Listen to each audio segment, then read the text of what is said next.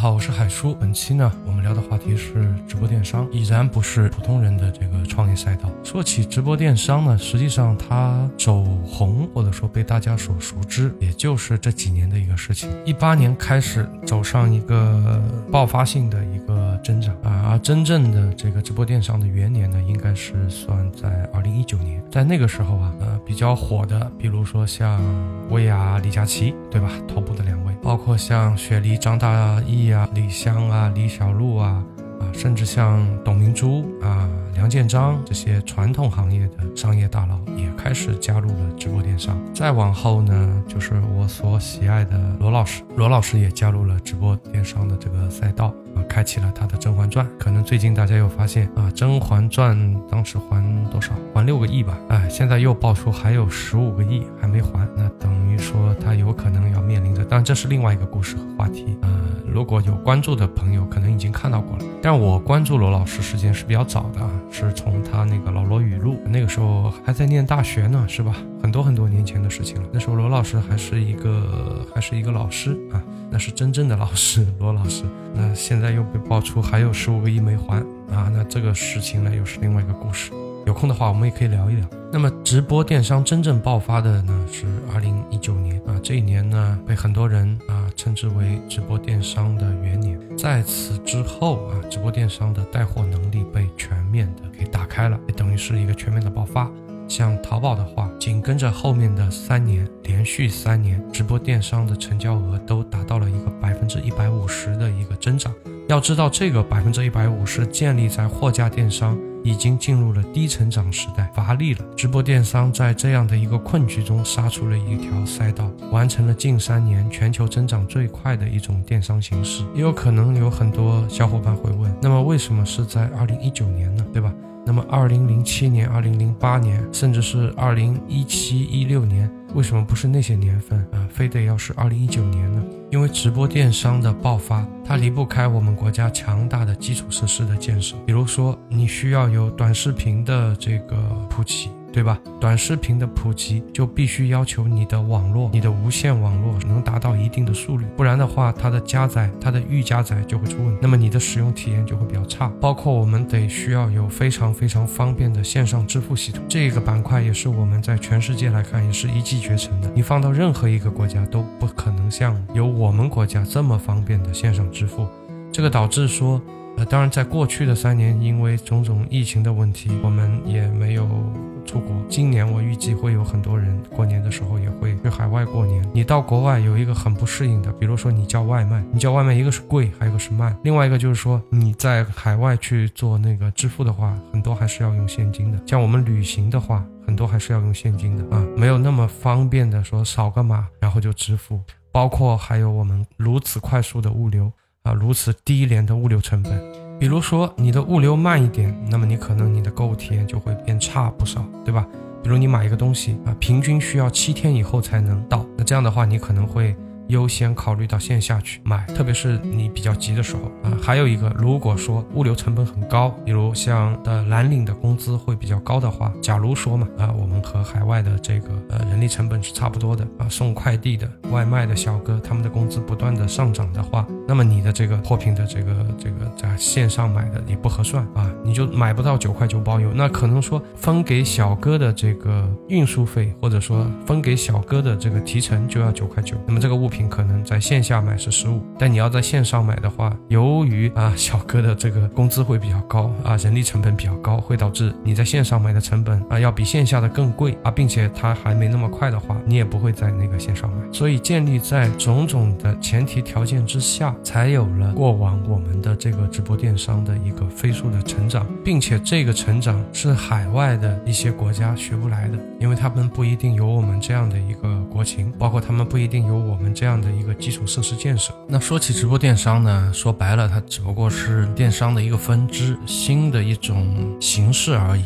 其实根源什么的都没有变。那为什么它可以在呃在过去的这几年里啊，从二零一其实是从二零一八年就开始了，它有一个如此快速的增长呢？这个呢，在市面上有很多的分析和说法。而在于我来看的话呢，它可能是有多种原因共力而实现的。怎么说呢？呃，首先在商业模式上面，直播电商的这种商业模式，乍一看过去，让你感觉是一个共赢的结局。而事实上，在刚开始的时候，平台有意的想要扶植这样的一种新的商业模式，确实也是给了很多的红利，让大家产生了一种错觉啊，真的说觉觉得这个确实就是一个共赢的一个生意啊。那么可以看一下参与这个电商直播的有哪几块，一个是主播、MCN 机构、供应链，对吧？品牌方啊，还有一个就是消费者。刚开始的时候，呃，直播电商拿流量是比较，你哪怕是买量的话，你的价格是比较低的。刚开始的时候确实是有红利的。那么 MCN 机构呢，确实在这个过程当中也能赚到钱的。对于品牌方来讲啊，它确实也是一个很好的一个带货的渠道，以及是打开知名度的一个渠道。啊，之前的最最开始的时候，品牌会向到传统的电台去投放，再往后的话呢，电台和货架电商，包括站长多维度的投放。到了一八一九年之后，直播电商的元年之后，那么实际上啊，很多的品牌方他已经开始向直播机构、MCN 机构进行投放了。而消费者也在这个过程当中买到了物美价廉的一个消费品。刚开始的时候看起来确实是的，就所有的环节都是收益的。另外一个直播电商显而易见的优势是，传统的货架电商以图文形式为主，而直播电商以视频为主。它实际上是一个短视频的卖货版，对吧？是可以是这么讲吧？那货架电商在这方面和这个直播电商竞争。它确实是竞争不过的啊！我们可以换一个战场去看一下微信公众号和抖音之间的竞争。所以现在微信也推出了它的视频号啊。如果说不推出视频号的话，那就等着抖音把所有的流量全部蚕食干净就完了。图文和视频的这个竞争过程当中，它是天然占劣势的啊！我不是说没有人喜欢图文，还是有一些人啊，你像我吧啊，我可能就觉得图文还挺不错的啊。我不是完全的视频偏好者，或者是完全的图文偏好者，我觉得这两个我都还挺喜欢的。但是不可否认的是。呃，确实是更多的人他就是喜欢短视频，所以在一个卖货形式和表现形式上啊，直播电商也是有天然的优势的。那么在这个新的直播电商的游戏当中啊，这个新的这个电商的商业模式之下啊，它的核心竞争力是什么？实际上它的核心竞争力就是四个字：低价好货。只有低价好货才能够吸引消费者来进行抢购。也只有低价好货才能够帮助商家获取更多的曝光量和流量。平台的计算机制我们就不说了啊，在用户停留只有几秒、十几秒的情况下。你想要用这么短的时间去突出你产品的卖点、你的品质、你的匠人精神等等，这些都是很难的。说实话，在这么短时间里面，你要突出这些东西是很难的。但是你弄一个大大的这个标签，对吧？一元包邮，九块九包邮，从最开始的九块九包邮玩到了现在一元包邮。这个是可以很快吸引人的注意力的，而这个低价好货可以帮着商家获得更多的曝光量，也可以让主播有更多的人气，从而形成了一个正向的循环。那接下来就是一个马太效应了。所以要撑起整个共赢的一个局面，它的核心是低价好货。为了这个低价好货，很多大主播是做了不少的事情的，包括说李佳琦前面会为了二十元的价差，扬言封杀了兰蔻全网的最低价。包括像这个辛巴，辛巴之前 怎么说呢？就我要补充一下啊，低价好货的好货到今天已经是打引号了，对吧？就已经没有那么多好货了。如果大家价格拼到了九块九包邮，可能可能啊，还有少量的极少量的有些好货的。但是当拼到了一元包邮的时候，当拼到了白送的时候，又没有什么好货了，对吧？并且为了取得这个低价好货，辛巴之前是搞过一个燕窝，后来出了事儿的。这个燕窝后来被证实，它实际上就是一个糖水，是吧？这个事情大家应该是人尽皆知的。包括为什么辛巴在出事儿之前能圈这么多粉丝，短短的三年时间里面圈了这么多粉丝，这也是有原因的。辛巴有这么庞大的粉丝群的情况之下，他跟供应商的谈判能力是远远超过一般的中小 MCN 机构的，更不用说个人了。对吧？谈到一个特别特别低的价格之下，他还要拿自己的钱来补贴，这就是说我走我的路，让别人无路可走。他要不断的强化我给出来的东西是全网最便宜的，用这个全网最便宜的标签来吸引更多的人啊，成为他的粉丝，形成一个正向的循环，形成一个马太效应。这就是我前面刚刚说的这个问题。直播玩到后面必然会出现这样的情况。他们最后他们的钱是怎么赚呢？如果说我好不容易谈了一个品牌方，我还要自己贴钱进去补，我好不容易谈了另外一个东西，妄想的是拿这个货赚点钱，结果无奈下面的商家顶得太厉害，下面很多商家也想在看着我这个位置呢，想把我顶下来呢。好，我一咬牙一跺脚，这个商品继续亏钱做啊，让他们无路可走，让下面的这个 MCN 机构无路可走，那就会产生这样的恶劣的竞争。那最后这个头部主播钱从哪儿出来呢？实际上就是他们现在做的，就自建品牌啊。像这个情况呢，如果各位比较喜欢做那个直播购物的啊，以后你会越来越多的发现，他们会推贴牌的产品，会推很多自建品牌的商品。啊，通过这种商品来进行兑现，因为这种商品呢就没有直接的对标价格的标的物了，就粉丝呢也没法一下子去辨别他开出来的这个价格是高还是低。啊，包括有一些头部主播，他可能会要品牌方去签独家。啊，如果说你不签独家的话，会导致这个竞争会愈发的激烈。所以在货源这个角度来讲的话，直播虽然说没错，它是一个风口，但是啊，对普通人来讲，你不具备这样的议价能力，你就没有办法和头部的主播，甚至是和腰部的主播去进行竞争。那也有人可能会说，OK，那我不做 MCN 机构，对吧？我也不去搞公司，那我去做一个主播，那我有没有机会呢？可能有些人觉得自己可以去做主播的原因是觉得自己长得还行，同时呢，他也觉得自己也挺能聊的，他觉得自己可以去试一下啊，做一个主播啊，能够去带货。直播是风口嘛，哪怕是猪都能飞起来，何况自己还有这样的优势呢？可能有很多创业者会有这样的一个想法，但是我得打击一下啊，不是说完全不行，但是这个成功概率其实也是非常非常低的。首先呢，整个互联网上实际上是不缺长得漂亮的人的，俊美的人也好，倾国倾城的人也好啊，是不缺这种人的啊，除非你是那种美到了一骑绝尘、闭月羞花，美到了那种没有形容词可以形容的地步啊，那这个我觉得 OK，就你一定要走到一个极端化，不论是丑还是美，你都要到一个极端。要战胜百分之九十九点九九的人是有机会的。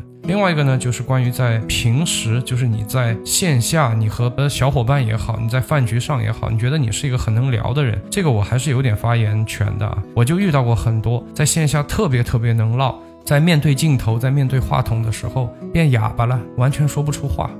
说一个可能大家不知道的事儿，就你们今天在屏幕上看到的很多特别能说的那种主播也好，演员、主持人，他们在线下有很多人是有社交恐惧症的，性格是有点自闭的，不是想象的镜头上特别能说的这些人，在线下一定是一个社牛或怎么样，不是，并不是。恰恰相反，有很多人是有一点自闭，有一点社恐的。你要好好的思考一下，你的长相还行，比较的能说，它不一定会成为你主播的两个优势啊。就算是你这两个优势确确实实的具有一定的竞争力的，确确实实是货真价实的一个优势的话，个人的成功与否，有可能和你个人也没有那么大的关系。这个话怎么说呢？就是带货的主播，或者说娱乐主播，你能不能成功，实际上是一个玄学，基本上就是一命二运三风水，四积阴德五读书啊，就是这样的一个玄学。带货主播和游戏主播，或者说是其他的这种才艺类的、健身类的、户外类的主播是不一样的。如果说是游戏类的主播，一个你的输出频率比较高，对吧？你可以每晚每晚的大量的输出内容。啊，你可以搞直播，你把你的直播剪辑一下，就会变成短视频，又可以全域流量的去运营。只要说你曾经是这个游戏的王者，曾经你在比赛中拿到过奖，那基本上总是盼得到那个出头的那一天的。但是直播带货的这个赛道，你能不能成功的原因就太太太复杂了，有太多的因素能够限制住你是否能成功。在众多的因素当中，有两个是特别关键的，一个是你背后有没有足够的资本对你进行支撑啊。我说的是现在，如果大家还要去干这件事情的话，如果在一八一九年，很多的中小主播分到了一杯羹的，我也有遇到过很多这样的，嗯，以前就是打工仔，就一波，突然之间抓住了那波行情，被他抓住了，实现了一个人生的逆盘。你现在你再去做主播带货，已经不是你的核心了，核心是你后面的供应链，是你后面的货盘能不能对你进行支撑。如果你是一个个人，或者说你现在想要去成立一个小的 MCN 公司，没有头部主播这样的一个供应链支撑，实际上头部主播不光光成立供应链部门和供应链的一个一个的小组，甚至也会和外面的拥有比较强的工业能力的公司合资，再成立一些新的供应链公司。你像我们现在做的，就是和小杨哥他们再成立合资的新的这个供应链公司，给他们进行选品和供货。像这样的公司并不是我们独家的，还有很多的。这么多的人参与的供应链的竞争当中，如果你现在是刚刚入场的话，价格价格干不赢别人，供应链供应链干不赢别人，可能资金那就更别提了，是吧？现在头部主播的资金是怎么样一个情况，大家都有数。主播赛道、直播赛道啊，它是一个马太效应非常非常明显的赛道，不能说后面的参与者一点机会都没了。毕竟在淘宝如日中天的情况之下，还杀出了一个多多，所以我们也不能一棍子打死所有人。但是呢，机会比较渺茫而已。那也有些人可能觉得说，哎，我还是比较有实力的啊，我有一定的资金实力，我也有一定的主播的资源，还有一定的供应链渠道。那在这样的情况下，我还是愿意试一下的。那我觉得，如果你这几个点都是具备有一定优势的话，还是可以去尝试一下的。但是我想劝你的是什么呢？就是说。你现在看到的外面是个 MCN 机构都在赚钱，头部主播都赚嗨了，但实际和你想象的会不太一样。做过很多次创业和做过很多次这种生意的人都会有这样的体会，就是你看到的和你真实的自己实际去经历的这个情况是不一样的。我们拿 MCN 机构来算个账，一场直播啊，三十个坑位啊，每个坑位呢收九百块钱，那么一个坑位再加上百分之二十的佣金啊。头部主播可以达到多少？头部主播可以达到百分之四十啊！你没有听错啊！所以说参与的这个商家能赚钱的不多的，基本上就是打知名度的会比较多。那么我们假设，嗯，你肯定收不到那么高嘛，是吧？百分之二十。假设每个坑位的产出这个销量是四百块，那么 MCN 机构呢，它会抽八十元的佣金，那一个主播一场呢，大概会在一万四千多块钱。那一百个主播呢，实际上就是一个两百七十万的一个盘子，但是你还是要给你的渠道进行提成，这些商家都是他们给你带来的啊。渠道的这个提成呢，是一个坑位是五百块，你没有听错啊，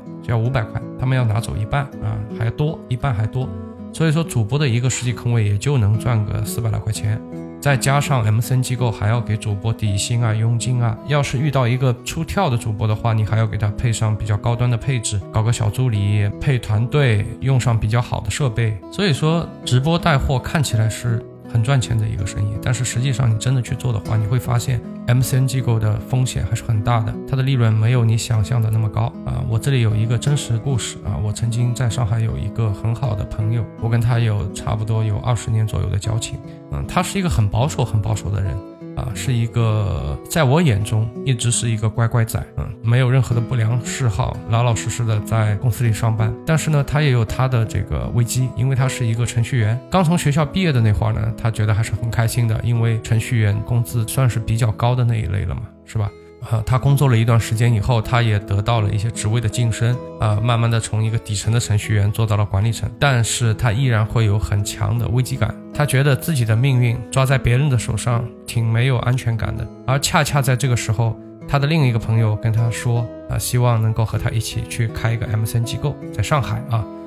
他当时来咨询我的时候，就是这个事情能不能做的时候呢，我就问他一个问题，我说你们打算搞多大？场地大概在一千多平左右，在上海呀，一千多平的场地，所以我当时第一个反应就是，兄弟，你赶紧的，赶紧的，我说你要么就降低你的股份，要么就你现在就退出。但是最后他没有听我的，导致后面有一段时间，我另外的朋友来问我，这个人怎么找不到了啊？这个人找不到了，嗯，到后面我才知道，他那个公司大概率啊，应该是破产了啊。然后呢，他的上海的两套房子。啊，应该是被法院查封了啊，包括他有欠了我另外一些朋友的钱，因为他人联系不到嘛，所以他们去他的一些经常会出没的那个地方去堵他，最后堵到的，堵到了人以后，然后就很尴尬，再去把这个钱要回来。大家要注意啊，他在做这个事情的时候还是在前两年呢啊，那个时候相对现在的竞争还稍微好一点，现在竞争是更加白热化了，所以说。当下你要去开一个 MCN 机构，九死一生吧。呃，这个可能我乐观了，九十九死一生吧，大概是这样的一个存活率。其实现在很多的商业都是如此。早期的时候，如果说你一八年、一九年入局的时候，那个时候是有红利的。大家是能够在里面分一杯羹的啊！你们身边也应该也能找到很多的人在那个时间段赚到钱了。但是，一旦这个红利期消退，以目前的我们这个内卷的环境来讲的话，那么一旦这个市场被充分竞争了，再要想在里面分一杯羹，作为一个外来者，没有任何经验和基础的情况下，你还想再去分一杯羹的话，这个难度是可想而知的。所以我对风口的态度一直是守正出奇，什么意思呢？就是风口是不确定的，但是我们可以确定的不断的去培养自己的核心竞争力啊，这个是可以确定的，这个叫守正，在自己核心竞争力的基础上去等待适合自己的这个风口，这个叫出奇。其实我们的人的一生当中不需要抓到太多次的机会的，能够很好的把握住一到两个机会，足以让你出类拔萃了。所以守正出奇是我认为一个非常好的策略。呃，同时呢，呃，我也是韩寒的粉丝。我记得韩寒在有一篇文章里有说过这么一句话：，就风口是追不上的，最好的策略是等。但是呢，如果光光是等呢，我觉得又太消极了。所以说，守正出奇，在等的过程当中，你要不断的提升自己的核心竞争力。我觉得这个可能是一个比较积极的生活的和工作的创业的一个状态。今天这期节目呢，我用很大的一个篇幅，呃，劝告大家，直播电商虽然看起来是一个风口。但是它已经不再适合绝大部分的创业者了，特别是那种初创者。那你就来这个赛道的话呢，失败的概率还是蛮高的。但是我说的这些呢，是针对绝大部分的人的。如果你是那特殊的百分之一或者是百分之零点一的那个群体的话呢，我觉得你还是可以去试一试的。毕竟这个赛道的爆发力还是有目共睹的。那么今天我们就先聊到这里了，我是海叔，期待我们下次再见，拜拜。